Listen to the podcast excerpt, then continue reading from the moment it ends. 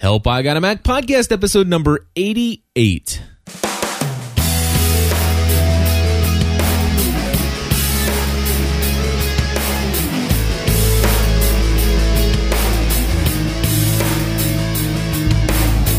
Hello, everybody, and welcome back to another episode of Help I Got a Mac. My name is Cliff Ravenscraft. I'm Chris Biting.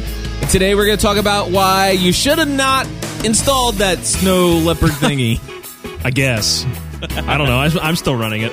I'm just kidding. We're going to talk about the reaction that the worldwide community, at least the tech podcasting community, is having about it. Yeah. And uh, we'll share some other things in this podcast, probably, like all this awesome audio feedback. Oh, we got a had. ton, man. Before we do that, though, what's going on? What ha, what's going on in your world as it relates to Mac, Chris? Uh, I'm still running Snow Leopard, Yeah, but but I forgot about this. Um, yeah, if I run, if I want to record audio right now, I have to go into Windows. what? Uh, what'd you say? You heard me. If I have to record audio, I have to go into Windows. The reason is is the microphone that I have currently, my Plantronics uh, Audio 510, which does a great job. Uh-huh. Um, the USB driver for Snow Leopard apparently has some issues with that particular headset. S- So about 15 seconds in the recording in GarageBand or Audacity or Logic, it starts getting crackly. Yeah. So I've been recording. Um, I actually downloaded a, a trial of uh, Adobe Audition and it was so complicated that I decided to go to Audacity because it does what I need to do. Yeah. And then I record it, send it out as an AIF, and then bring it back into the the Mac and then process it. Do you still have the trial version of Adobe Audition on there? Yeah. I could show you how to do the three things that you need to do and nothing else, and it would rock your world. I don't want to buy Audition. If I can, if I can do everything in Audacity for free, Steven not gonna in the chat room says, "Cliff, wipe that grin off your face." yeah, This- it's uh, yeah, it, yeah. There's Thi- no, there's no fix right now. There, this, my friends, is exactly why I say if it ain't broke, Now, what's funny is Don't that people fix it. have experienced the same thing with that particular headset on earlier versions of 10.5. So, right? I don't know. It's it's all about being the early adopter on these upgrades that that I think can cause you a little problem. And, and we we did say, you know, if you use just the Apple products, you're not using a lot of third party software, you're probably going to be just fine, no big deal at all. But if your business or anything that you do d- is is dependent upon you being able to use your computer like Yeah. you normally think it should be, then you may want to wait for at least a month to upgrade to a new operating system. yeah, this was an issue that no one was talking about. I'm the first one that posted a message in GarageBand's forums about that. So, Yep. yay me. Um, I mean, the, the alternative, let's say I didn't have Windows. Luckily, I did, and I already had it installed because I was playing games on my laptop. Right? Uh, I would probably load up something called um, Ubuntu Studio. Uh huh. which is you know has audio recording tools and and things like that and use that but uh yeah i was yeah i was pretty upset or I- just go buy a new mic because i know uh, the other mic that I use that I borrow from uh, my friends at Ample, it's a Samson SO3. It's a got a preamp and stuff built into it. Um, it works just fine. Yeah. So so, So, yeah. I could spend a hundred bucks and get a better mic anyway. so your so basically your upgrade to Snow Leopard would be a hundred and twenty nine dollars. That's a standard Apple upgrade. I love how fanboys actually try to Justify to justify these things. Well, after our show, I learned about this website called snowleopard.wikidot.com. Talking about a weird domain, but it's snow leopard and then it's W I K I D O T dot com. And uh, I want to just name off a couple programs that really a lot of listeners that are listening to Help I Got a Mac will be using, especially a ton of listeners who use uh, who listen to podcastanswerman.com who also listen to this will definitely be using. A, a lot of them would definitely be using, especially if they have a Mac. All right, so so here are some of the programs that are not working in Snow Leopard, and you should know this: Photoshop Elements. yeah, it's probably because it's based off of CS2. Yep. which isn't compatible with Leopard right now. Or Snow Leopard, exactly. So, uh, if you use Photoshop Elements, do not upgrade just yet. Carbonite for the Mac, which is an online backup storage. Wouldn't it stink if your your online backups quit working? Yep, it would. Yes. Now here's one. This is a program that I do use personally. Qt FTP Mm-hmm. does not work on Snow Leopard. CyberDuck I also have on my computer Yeah. does not work. Actually, here's the do- deal though. Uh, version 3.3 beta of CyberDuck does work, but it's still a little buggy. Yeah. so one way or the other, CyberDuck is not functioning. Yeah, that's that's two. FTP programs that don't work. That's so. two FTP programs. Craziness. Yeah. We've talked about this product before, Disk Inventory X. Oh yeah, that's the one that shows you all your usage. on Yes. your drive. Exactly. Does not work in Snow Leopard. Uh, that one's not a big deal. That's more of a uh, nerdy kind Yeah. of heck, hacky kind of. yeah, it's something crazy anyway. However, has anybody ever heard of this company? Um, oh, what's that called? It, it starts with a G. Um, I can't remember the name of this company. Google. Th- yes. Anybody ever use Google? Well, if you've ever heard of Google Gears, That it lets you use uh, Gmail and Docs and stuff offline. exactly, does not work in Snow Leopard. Nambu, which is a uh, desktop Twitter client Yep. for the Mac, does not work with Snow Leopard. Right. Get this Parallels Yeah. 3.0. 3.0 will work, but if you don't upgrade, which again, not just $29 to upgrade, plus the $100 for your new headset so you can Yeah. record audio right away, but also the amount of money that it costs you to upgrade to 3.0 of 4.0. oh, uh, oh yes, I'm sorry. I have 4.0. Yeah, that's right, 4.0. If you're using 3.0 of Parallels, it does not work. You're going to have to upgrade to 4.0 to use it with Snow Leopard. Yeah, or, or use VirtualBox. So, can you guys hear the ching, ching, ching happening with this upgrade? All right. Well, some of these upgrades are going to be free. All right. World of Warcraft. Yeah, There's some slow down, slowed down issues. Now, I'm not a gamer, but I am. I'm playing World of War. It, it works. Uh, it, it's a little hitchy in some spots. Uh, the next patch is going to come out three two two. I think is going to address that. yeah, so. they'll fix it. And, and like I said, uh, 30, give it 30 days at least, and that's when all this stuff things. But, you know, early adopters, you're going to run into some issues. I, I, I was afraid. Now, I'm going to skip the next two, and then I'm going to go to, down to Xmarks, which is the add on or plugin that you can use to synchronize your bookmarks between browsers. It does not work in Safari. So, anyway. yeah. The new there's a new version that uh, is released 1.3 that works now. Oh, good. So that's good to hear. Yeah, and and S- Stephen Cross in our uh, chat room brought up an in- interesting point. He said these applications that aren't Snow Leopard ready, isn't this the developer's fault and not Apple's? What- And I tend to agree with him because developers have been able to get Snow Leopard for nine months plus. Yeah. Well, let me let me okay, I will agree with you 100% on whose fault it is. There is no question of whose fault. But whose problem is it that it's not working? That's Apple. Is the fo- what, Well, no, yeah. no, it's the end user Right, who- went ahead and upgraded at the very first stage in the process. and they're blaming Apple.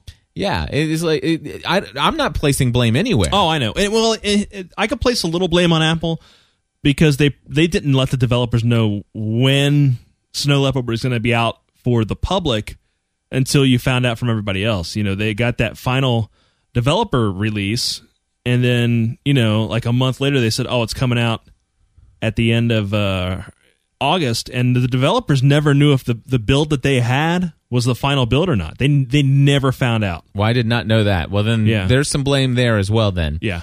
But regardless of who you blame, and this is this goes back to what I said in last week's episode. It is simply this: if a new operating systems come out, don't be the person who buys it within the first 30 days and upgrades unless that system is not mission critical. If the system is mission critical, you may want to hold off. Now here's now of course I very much despise recording audio into a computer. Um, I, I, I just won't do it anymore. I, I have a process that has never caused me to lose an audio recording except for when I physically delete it myself.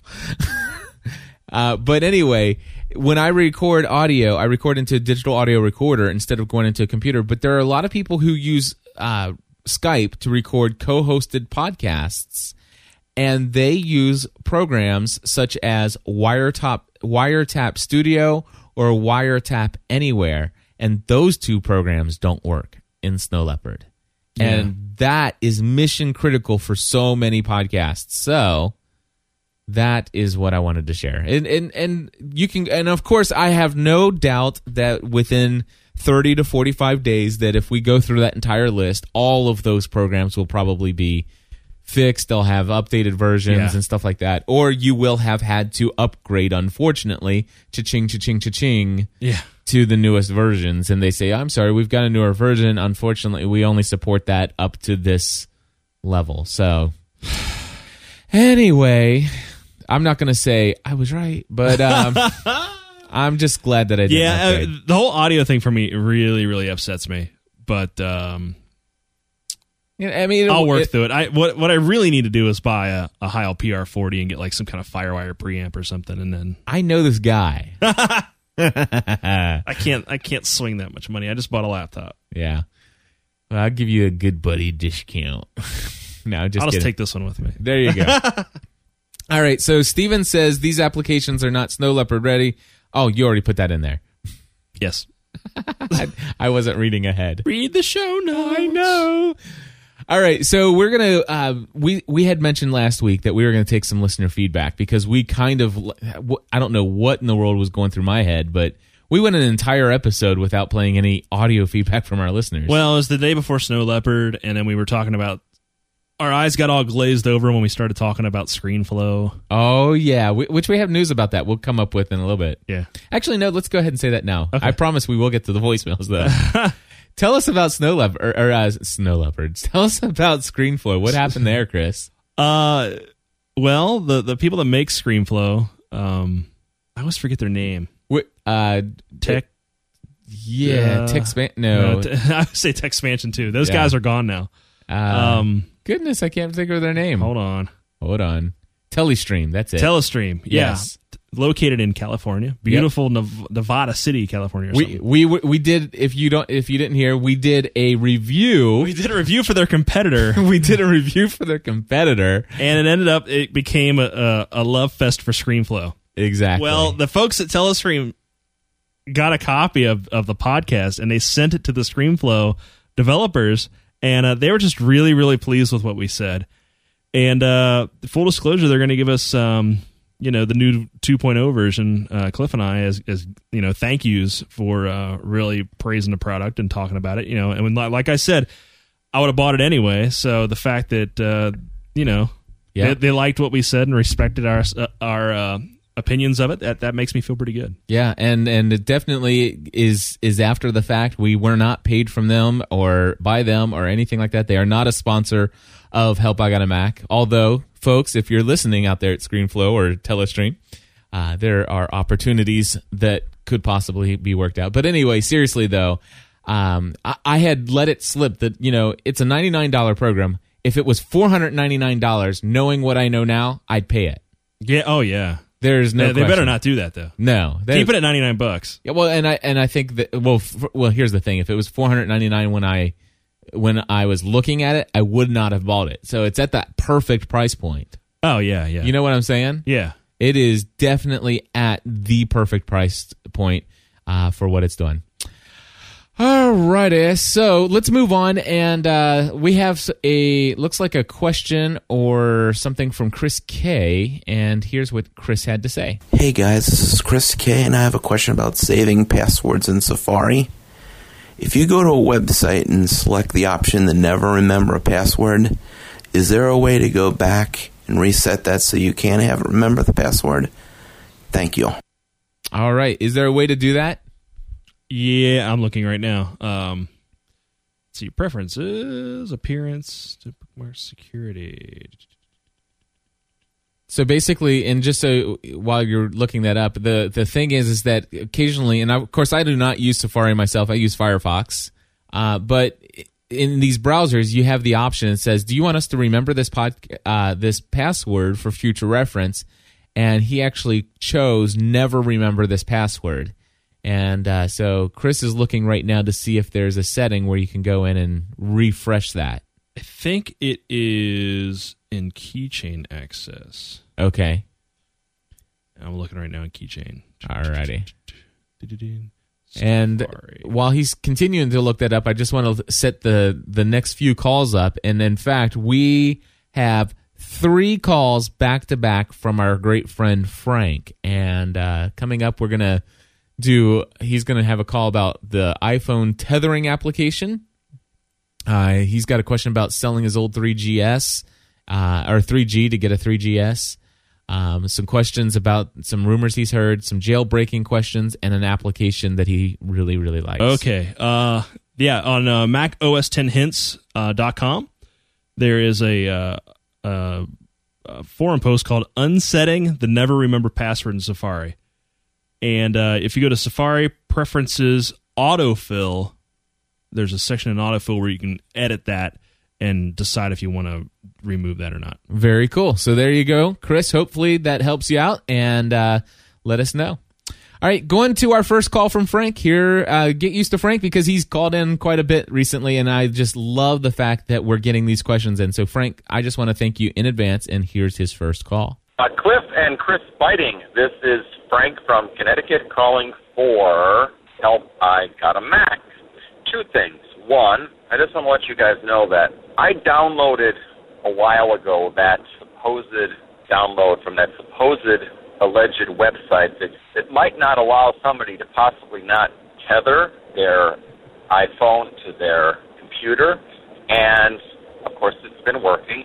And I've been delaying downloading the latest iPhone upgrade because you guys you guys said that it would wipe out that um, tethering ability, and I finally did. I finally upgraded um, to what is it, 3.01 or 3.1 or whatever it is.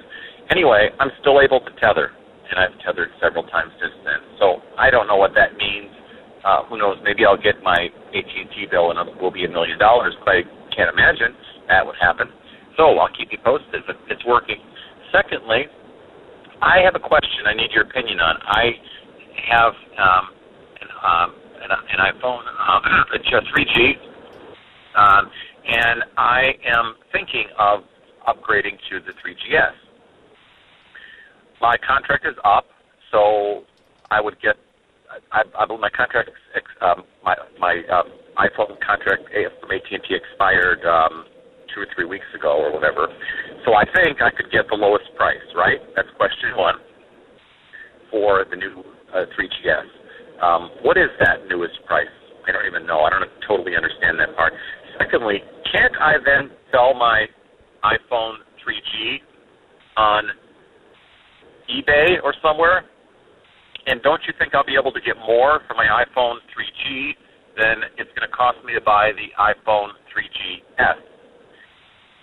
And finally, and I'm sorry to bombard you guys with all these questions, I have heard issues about the 3GSs overheating, getting really hot. I'm not talking about the ones that are exploding in Denmark.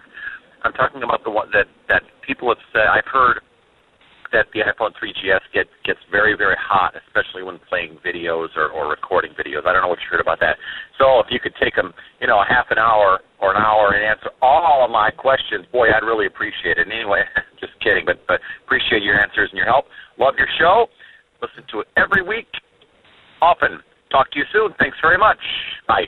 All right, Frank, we're going to try to tackle these for you, my friend. First of all, is t- uh, he says the iPhone tethering may possibly still be working even after the latest software update on the iPhone. And Chris, you know, I think that uh, I may have noticed that things didn't change too much in my settings panel under networking when I upgraded to the latest iPhone version. Yeah, I restored mine from a jailbreak and Okay. it's gone. Is it? So, yeah.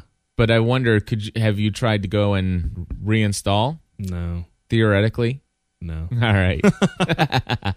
anyway, uh, which which jailbreaking? We'll hold off until uh, uh, the next call here. But the question is, what's the new price for the 3GS? Well, if you're not bound to a current contract and you're coming in, it's uh, 199 for the 16 gig, and is it 249 for the the 32, or is it Two ninety nine. two ninety nine for the thirty two gig.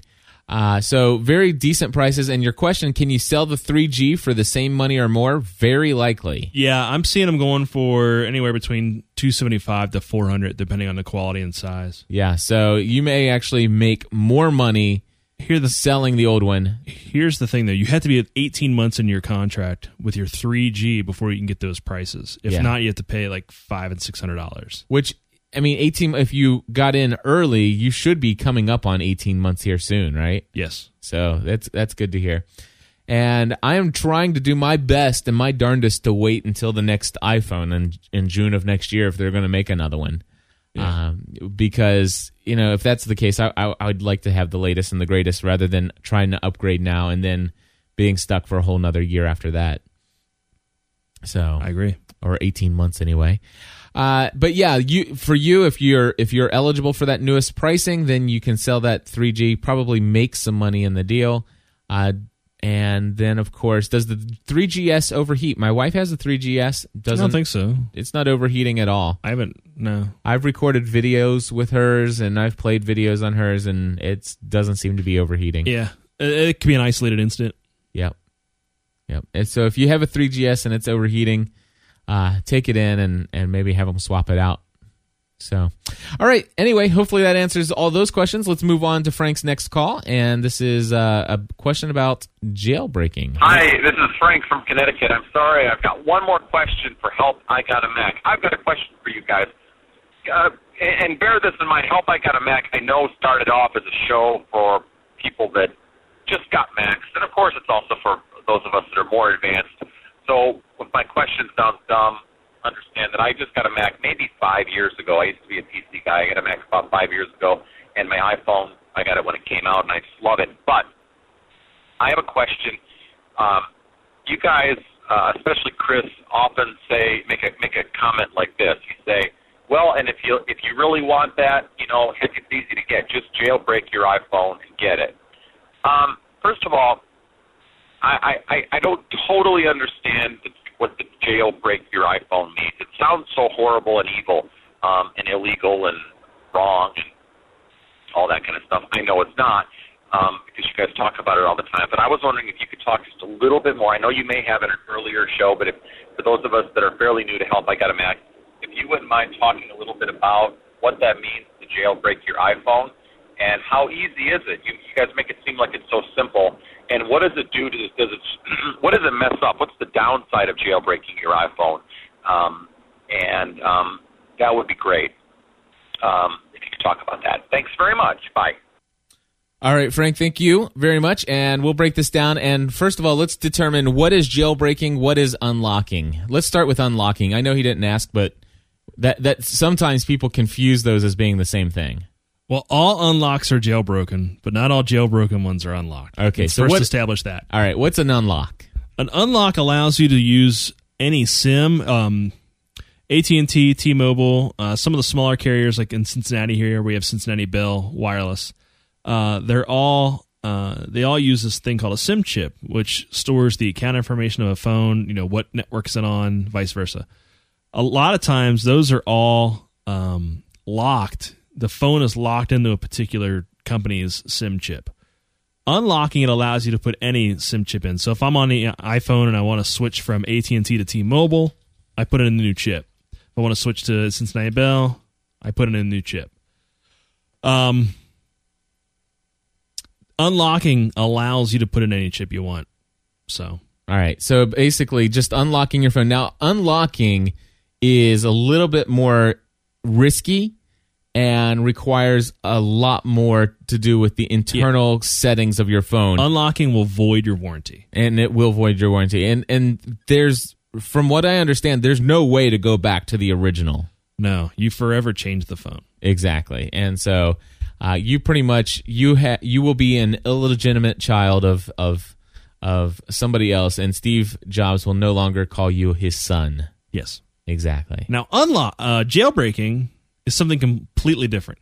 Yet Apple will tell you it's illegal, Yeah, it's not. but uh, you know that's that's left to be interpreted. Uh, jailbreaking um, allows you to run non-Apple signed, digitally approved applications on your phone. That's right. So basically, right now, uh, with a with a non jailbroken phone, the only applications you can purchase, download, and run on your iPhone are ones that you get from the Apple App Store. Right.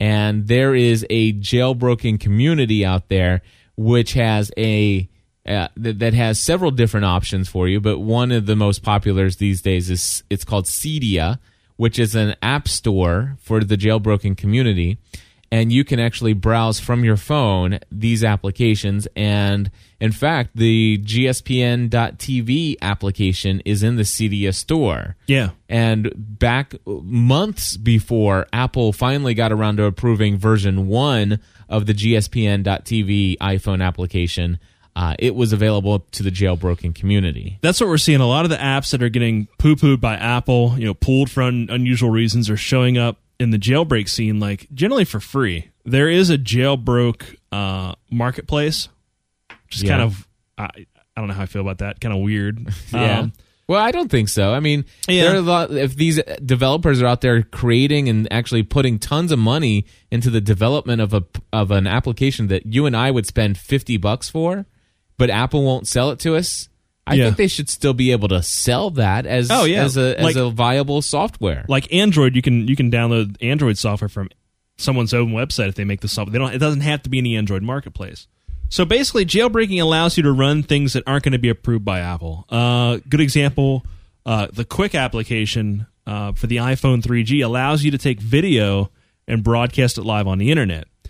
The iPhone 3G doesn't do video, but it can record video. it can. It's not real. It's not as nice, obviously, as recording with the 3GS. The camera's not as good, but yeah, it, it allows you to do things that the phone that Apple doesn't want you to be able to do with the phone. Yeah, the Qik application that's available for the 3GS, which is out there by right now. Uh, I just saw it the other day. You download it onto your iPhone 3G, like I have, and it says, "I'm sorry, you're you're a second class citizen. Uh, you do not have the 3GS. You are not permitted to use this application uh, to record video or to stream video." Now, I will tell you that for a probably for a course the course of about two weeks, I had a jailbroken 3G. My my phone was jailbroken, and I was running Qik, and it worked perfectly. Yeah, it works great. Works perfectly. And so it's like, you know, why can't I do this? It just makes no sense whatsoever. Yeah, and it, like you know how the the well, when you first turn your iPhone on, there's that screen where it shows the time and it says slide to unlock. There's a lot of wasted space on that screen. You know, you have your wallpaper, big deal. Um, there's applications that let you put information on that lock screen. You can put your calendar. You can put uh, any SMS messages that you haven't checked yet. You can put email that you haven't checked yet on there, and uh, weather, and that that's the one thing that I really really love about a jailbroken phone is putting that lock screen information on there. Uh, the thing with jailbreaking though, you got to be careful.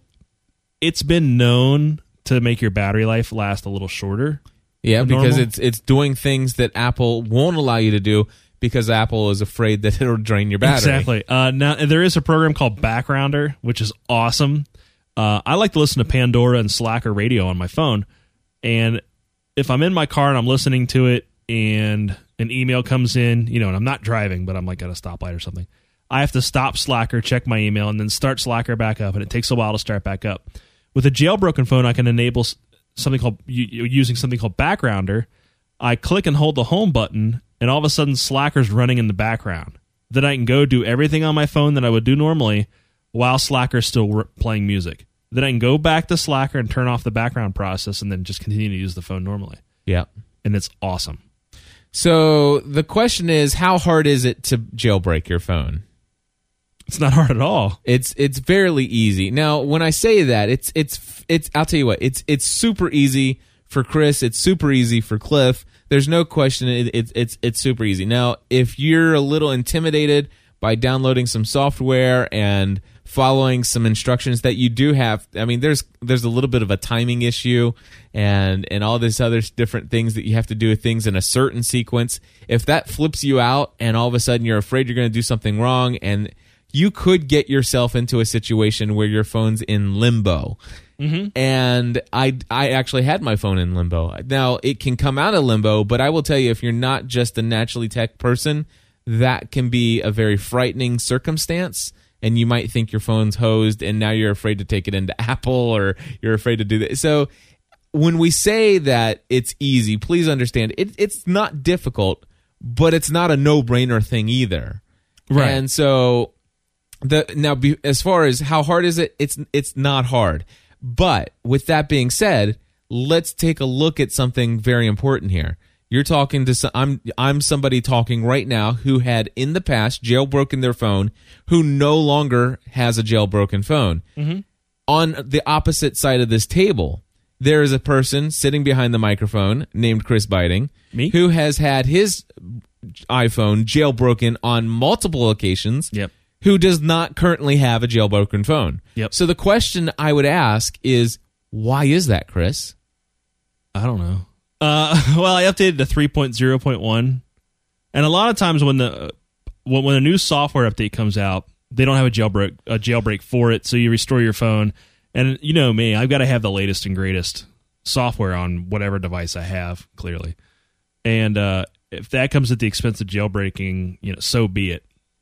Right. So here's the question, though. So I just haven't done it again just because I'm lazy. right, but well, no, I'm not. I'm not like saying right. See, I was. That's what I was gonna. Right. Chris, Chris is is lazy. Hence the title for the episode. No, no, seriously. Um, the question is okay. So let's just say you down you jailbreak your phone. Yeah. you install all these totally awesome customizations. You you actually just push the button and you don't have to unlock the screen. You're able to see the next three appointments that you have lined up for the day, and you're able to see that there's zero messages in your pretty cool. inbox, and you're able to see that you know It's going to rain today. Exactly. It's going to rain today. C- grab your umbrella. You didn't even have to unlock your phone. It's totally awesome. You spent. You, matter of fact, when you unlock the phone, you got the most awesome color coordination. You I had that anyway. You've you've got the You got a cool background. you got a cool background. You've got five little springboard things down at the bottom Yeah, you instead got of five four, icons instead of four, You yeah. got five icons down Yeah. there. You have you've literally spent four to ten hours of your life modifying your phone just the way you want it. Yeah. Life could not be more grand. And then all of a sudden, copy and paste is included in the next software release.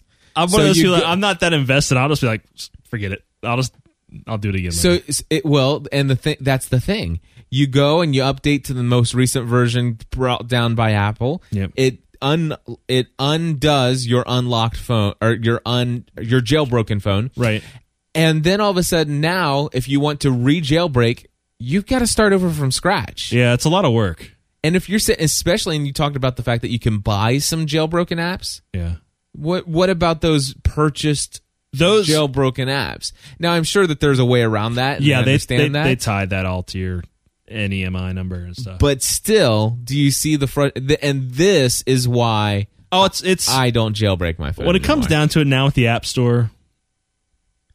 For 99% of the people, it's going to be more hassle than it's worth to jailbreak your phone. I that's what I'm saying. It's and now what does it break? There is some there is some possibility that you're gonna and of course the, one of the reasons I didn't actually unjailbreak my phone because uh, of a new software update from Apple. I unjailbroke my phone because I was playing around with some risky software that was way beyond what I should be playing. I mean, I was looking for an FTP program that would allow me to FTP right into the the guts of the system. and uh, I, I went and, and it just basically locked up my phone. And I thought it was hosed, and I was able to get out of it, but it wasn't without a little bit of fear and trembling inside. Yeah. So, with all that, Frank, that's jailbreaking in a nutshell. I don't suggest it for anybody, although, you know, I'll tell you what, I know a lot of people out there are getting tired of me saying this, but, you know, I'm really pulling for Google Android to come out with some really awesome stuff. And, you know, may, per, perhaps when it comes to June of next year, and I and if there's no new iPhone out and there's version 3.0 of Google Android and some really cool handsets, I I may be tempted to change to switch. Yeah. I don't know. Anyway, so moving right along, we need to let's do uh, Frank's call on his text later app. Hi, this is Frank from Connecticut. I'm sorry, I've got one more question for help. I got a Mac. I've got a question for you guys. Uh, and, bear this in mind. Help I Got a Mac. I know started off as a show for people that just got Macs, and of course, it's also for those of us that are more advanced. So, if my question sounds dumb, understand that I just got a Mac maybe five years ago. I used to be a PC guy. I got a Mac about five years ago, and my iPhone. I got it when it came out, and I just love Oh, it. you know But- what? That's the message I played before. Hi, Cliff. It's Sorry. Frank calling from the Northeast, United States of America. Um, I want to tell you about an app that I really like. It's, it's been out for a while, but it's called Text Later, T E X T Later. And it's either free or 99 cents, I can't remember. But you can send yourself or anyone else a text and have it arrive later. So you can schedule it to arrive this evening at 5 p.m. You can schedule it to arrive next Thursday at five in the morning. You can schedule it to arrive next year on January sixth at two seventeen p.m. or whatever. Um, I find it very helpful as a reminder for things that I want. Um, like if, if right now I'm thinking, oh, I got to remember this afternoon to do this. I can send myself a text and it'll arrive at two o'clock. Um, I know there are other apps that do those things, and there are other iPhone things. I think you can do that through iCal and other other things like a set up a reminder. But this just is another. It's a quick way to do it, um, and I really like it. So I just wanted to recommend that if you don't have it or if others don't have it. Secondly, I, I, I'm sure the last thing you're thinking of right now, or our new uh, podcast to come up with. But I was just thinking one thing that you could do so much better than any others out there that are trying to do it is to do a show just about apps for the iPhone. You and Chris Beiting, or you and one of your other uh, co-hosts, you know, reviewing current apps, reviewing new apps, uh, reviewing apps you like, apps you don't like. Just a thought, just a thought. Anyway, keep up the great work. Love all your shows. Talk to you later. Bye. All right, Frank, thank you so much. And uh, as far as a new show, it's funny you should say that, uh, but I'm actually always looking for new shows to start here. The app, you know, app review would not be one of them. I think that's something I would just always incorporate and help. I got a Mac. It, it- everything Apple Mac related would go into this show, and I think that you know having an app of the week or a review of some apps is something that's become a part of what we do in the show anyway. So. Um, but I appreciate that as a as a option, and I'll get to your uh, thing about the app that you talked about in just a second. But I do want to mention we do have a brand new show that just launched this morning uh, here at gspn.tv. I was asleep while you were recording it. I know Actually, no, I wasn't. I was up at six because I was talking to you. you were you actually were chatting with me in the room. I was so tired. Anyway, we started a new show that we're recording it live every Thursday morning at 7:30 a.m. Eastern Time. It is called Business Tech Weekly, and it's basically for anybody who has a business or involved in business who wants to uh, learn how to use tools made available on the internet and through technology that makes your life more easy, pr- more productive, and all that stuff. Uh, we are there to talk about it. So Yep. I'll have to call in for feedback for because I've already got an app. Excellent, Two apps. awesome, love it. One's an app in the cloud. Awesome. I like cloud stuff. Me too. So anyway, we're going to be talking about all kinds of business technology. It's called Business Tech Weekly. Uh, as I'm recording this live, if you go to businesstechweekly.com, it's not there. But if you're listening to this in the pot, actually, no, this is going out today. So um, within the next seven days, businesstechweekly.com will take you there. So anyway, going back to Text Later, have you ever used that application, Chris? I haven't. Have you? I have not, but I did look it up. I think it's like a 99 cents or $1.99 like you said. It's very inexpensive. But let me tell you what I do use. I use Google Calendar, my friends, and I set my SMS or my phone is connected to my Google or calendar and I go in and set up an appointment and this is what I love. I I'll set up a consulting call for three o'clock in the afternoon and they have an option to put it you're allowed to put up to five reminders per each calendar item. And so this is what I do by default. If I have a consulting call scheduled for three o'clock tomorrow afternoon, uh, number one, the very first thing it says is email, and I've set it to 10 hours before. And so that means when I wake up in the morning, in my email inbox is a reminder that says, "Hey, today you've got an appointment. Don't forget." And then I do this. I set a, I set it to send me an SMS reminder five minutes before, ten minutes before, 15 minutes before, and 60 minutes before. Yeah, see, I, I forgot to set an appointment to call my mom yesterday, and I completely forgot. Yeah? So I set it in Google Calendar to uh, remind me at ten fifteen to call her this morning. There you go. Did But it, see, I don't know. oh, you- it will. But did you send it to SMS? no, uh, I have uh, Sync Google, Google Sync set up on my phone, so the phone will just the calendaring system in the phone will remind me. Yeah. I, I mainly use Google Calendar as, as a conduit between my phone and iCal because I, I like iCal. I know you do. I'm weird. I hate iCal. But I use Google Calendar too. And what's cool is the syncing between all of them, regardless of where I put in the appointment, either on my phone or in in GCal or on iCal, it's going to be at all three of those places, right. and generally within like ten seconds of me doing it. right. So, and I have a lot of people that send me uh, meeting requests through Google Calendar, and that's why I, I use that. I actually switched away from that to Mobile Me and hated the calendar. It kept messing up my time zones, so I switched back to Google now. Um, I'm drinking the Google juice again, and The Google Juice. and I the new uh, Snow Leopard, um, the new Snow Leopard, uh, you can it's basically one touch sync uh, between uh, iCal and, and Google Calendar to set that up. You just put in your username and password, hit a button, and it's done. Well, in fact, it's it's funny you should mention that and the ease of use of setting up Google products with uh, with Snow Leopard, and uh, we got a call from Justin about just such things. Oh, wrong one. There we go. Hey, Cliff, Justin Kaiser at uh, CreativeIdentityGroup.com. Just calling for help. I got a Mac. Uh, a couple of months ago, back in April, I think it was, picked up these uh, two Mac Minis, and they work great. I uh, just want to let you know that I installed uh, OS X uh, Snow Leopard today uh, on Saturday. Picked it up from Mac Mall for twenty four ninety five, five dollars uh, savings. Didn't have to drive to Chicago to the Apple Store to get it. And uh, I went and did a clean install on this uh, on this mini. It was simple, very simple. Thirty minutes. It was done. Some uh, quick configurations. Downloaded the driver for my EMU audio card, and uh, I was up and running within 35 minutes, start to finish. It was simple. Uh, I used the Mac for email, video, uh, photo editing, and uh, the one thing that's kind of kept me away from moving entirely to Mac has been Adobe Audition and uh, Exchange Server, uh, Microsoft Outlook specifically. Well, with the new Snow Leopard, Mail is uh, Exchange ready, and it took me, I love this, it took me 90 seconds to install an Exchange account and three Gmail accounts.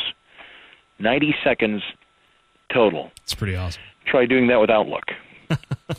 Exactly. Just something to think about. Uh, everything is good. Uh, the the webcam was up and running. It's uh, actually a Logitech uh, webcam made for uh, Windows box. It was up and running. Still have that annoyed flip video signal. I think I have to. I can't remember what I used to fix that. I think it was an app called iGlasses. And uh, Time Machine is up and, and doing its thing, backing up. Everything is great. Uh, check out Snow Leopard. I think it rocks so far. Two hours into it, just kind of messing around with it. Love the show, Cliff. Thanks. Have a great afternoon. Check us out at creativeidentitygroup.com. You got a plug in there. I love the plugs. That's fine. That's good. It's all good. Thanks for the content. Yeah, it is so cool that uh, Snow Leopard supports Exchange like natively. The whole operating system does. It's pretty neat. Yeah, that's that's I that's the first I had heard about And that. I used to administer. administer I don't know anything about Exchange, but that's cool. I, I used to uh, run an Exchange server, and it was a pain in the butt. Does that allow you to do push? Yeah. Does To it? Yeah. To to set that up uh, with with clients, I mean, it's just it was just weird to set up, and the fact that you can just put in your username, password, and the Mac's like, you know what, I I got this. It's all good. Gotcha. That's pretty awesome. Alrighty, uh, what would you guys recommend for online backups of iPhoto? Well, not Carbonite, because Carbonite don't work right now. It will though. Uh, I will. I would ultimately re- uh, recommend uh, Carbonite. You can also, if you were i believe it, this is going to sound funny when I recommend this.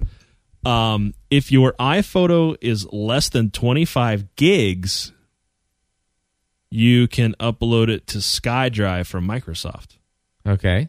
and they also have a program called Windows Live or Live Mesh that'll do the same thing. It's broken right now with, with, with Snow Leopard, but um, yeah, uh, Carbonite will back up everything uh, when they get the software update. But yeah, Jer- Jeremy likes Mozy, M O Z Y dot com. I don't use Mozy for one reason. Why? Their spokesperson, I don't know who that is. I Justine. Oh, I like Justine. She's we all won't- right. We won't talk about that though. I know you anyway. but yeah, mozy.com and and I'm sure that there are a lot of other options out there as well. So thanks for that question from the chat room. All right, moving along. Um, John has a question about a theory he had heard on MacBreak Weekly. Here's what John had to say. Hey Cliff, hey Chris, this is uh, John from Houston. I'm calling for the Help I Got a Mac podcast. Hey, I have a question for you. I was listening to Mac Break Weekly the other day, and I'm sure Cliff, you probably listened to this episode where um, Andy Ihnatko was talking about his kind of kind of theory that he had behind the fact that the reason why um, uh, Apple's trying to, you know, with the release of Snow Leopard, trying to condense the um, you know, bite size of how much you know how much it takes to you know actually run this operating system. And he had he had the uh, kind of theory that they were moving towards you know something that's kind of in between the iPhone and uh, your your MacBook, um, kind of you know pretty much in the tablet direction. Do you think at this point that you know that's kind of why Snow Leopard was was put on? Uh, you know, it's starting to get a little bit smaller to run something is you know supposed to be an upgrade. Do you think that's why that uh or do you think that you know that the uh you know, kind of the netbook type of tablet PC thing that we're or not PC but you know, tablet is kinda where we're we're definitely going. Uh next in the, the Apple uh adventure.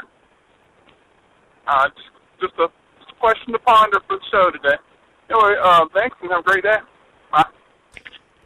John, thank you so much for your call. Um, I apologize. I'm laughing because I had no idea what was going on in the chat room, but I just thought I'd throw in some stuff. It's There. random numbers. Is that what is that what that was about? I don't know. Anyway, uh, to get back to your call though, uh, the theory about the fact that you know, of course, you know, Snow Leopard when you install it, all of a sudden it frees up seven more gigs or six more gigs of space. oh, I want to talk about that for a second. So the okay, and so the theory that Andy Ihnatko had said is that he believes that it might be because they're coming out with some newer computer platform that may require that the operating spa- system be slimmer and and allowing more space on the drive. Could be. All right, so what do, what do you want to talk about the s- saving space? There's a reason why people got so much space back. Why? Those two reasons. One, they stripped it all out of the old legacy Power PC stuff, which we already knew. Okay. The other reason is that drive drive space on Windows and on Mac. You know how when you buy a 250 gig hard drive, you hook it up and it says you have a hundred or 230 some odd gigs free, right? Yeah. Where'd that space go?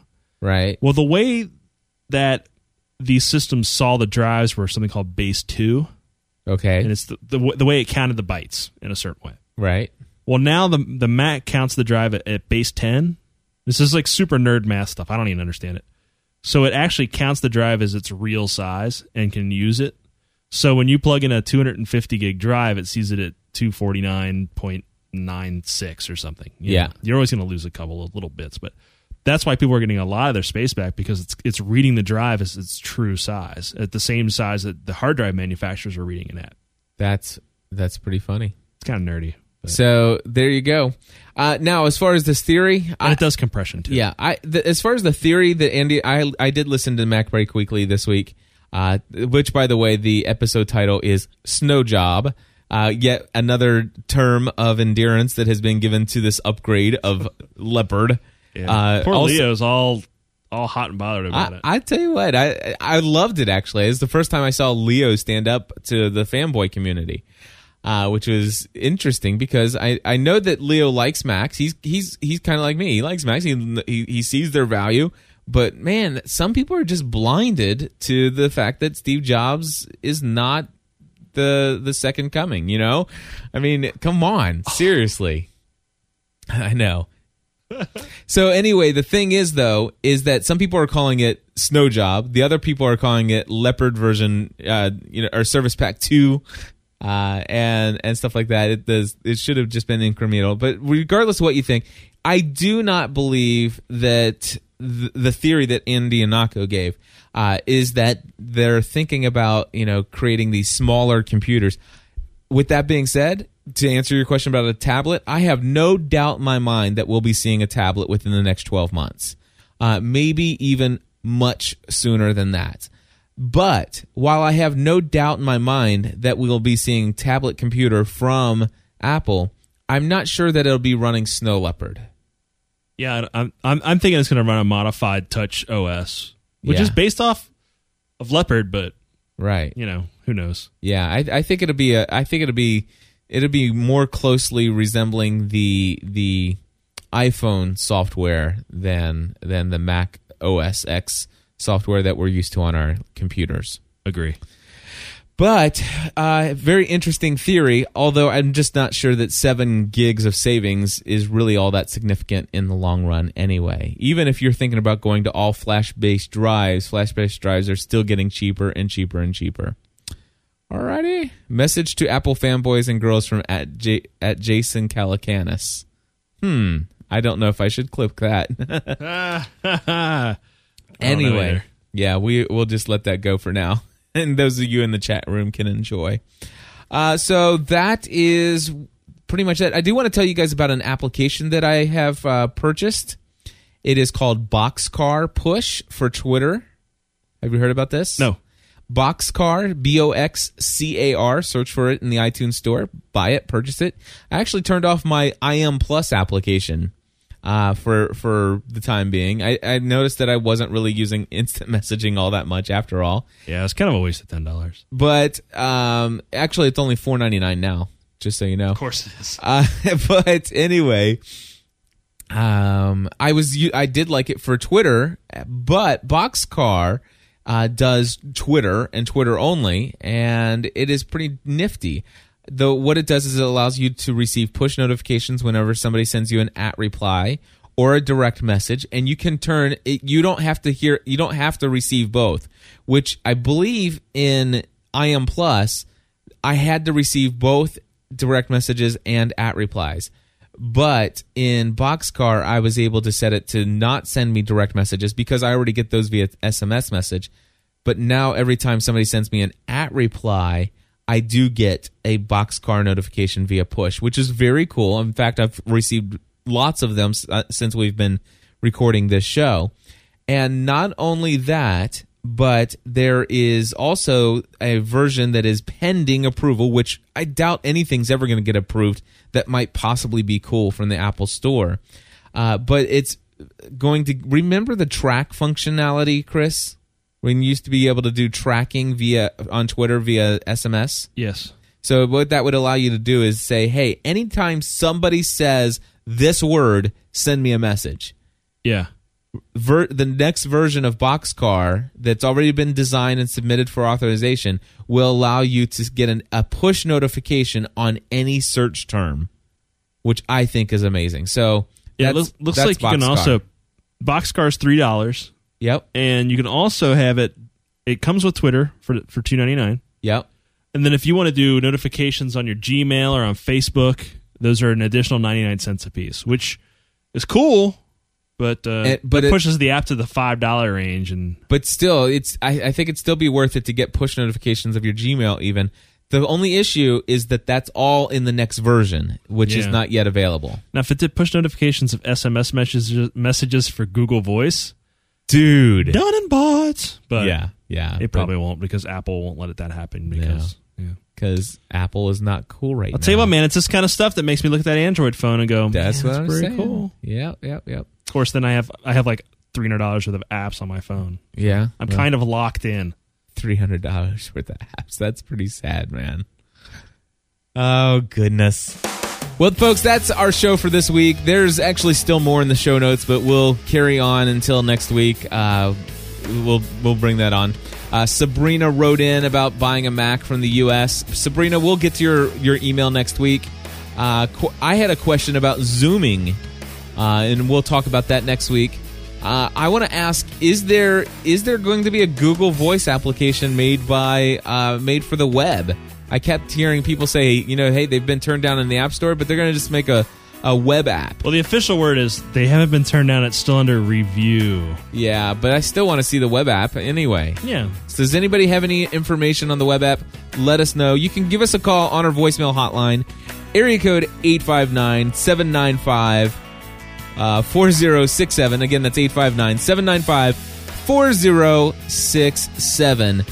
And uh, of course, you can find Chris online over at beiting.org, B E I T I N G.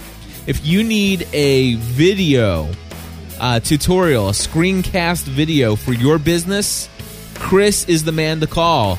In fact, he is looking for some new work right now. I, I think he's got a couple projects underway, but he'll make I'm always looking for new work. he'll make room for you. And it's my prayer that he'll be so busy doing this stuff he'll not have, he will never have time again to go out and look for a job from one of those company people. Never work a Monday again, my friend. There you go. Anyway, so uh, B E I T I N G. You can also find Chris over at uh, twitter.com slash beiting. And uh, if you haven't done so already, follow me over at twitter.com slash GSPN. If you would like to learn how to create a podcast uh, and get some equipment for your podcast, improve your sound, anything related to podcasting, head over to podcastanswerman.com. And uh, we want to say a very special thank you to our GSPN.TV Plus members. You guys make this world here go around, and uh, the community uh, owes you a debt of gratitude for your continued support of this content and this community. We appreciate you, and that's why this episode is going out to our Plus members only. And uh, we just want to say thanks. Thank you.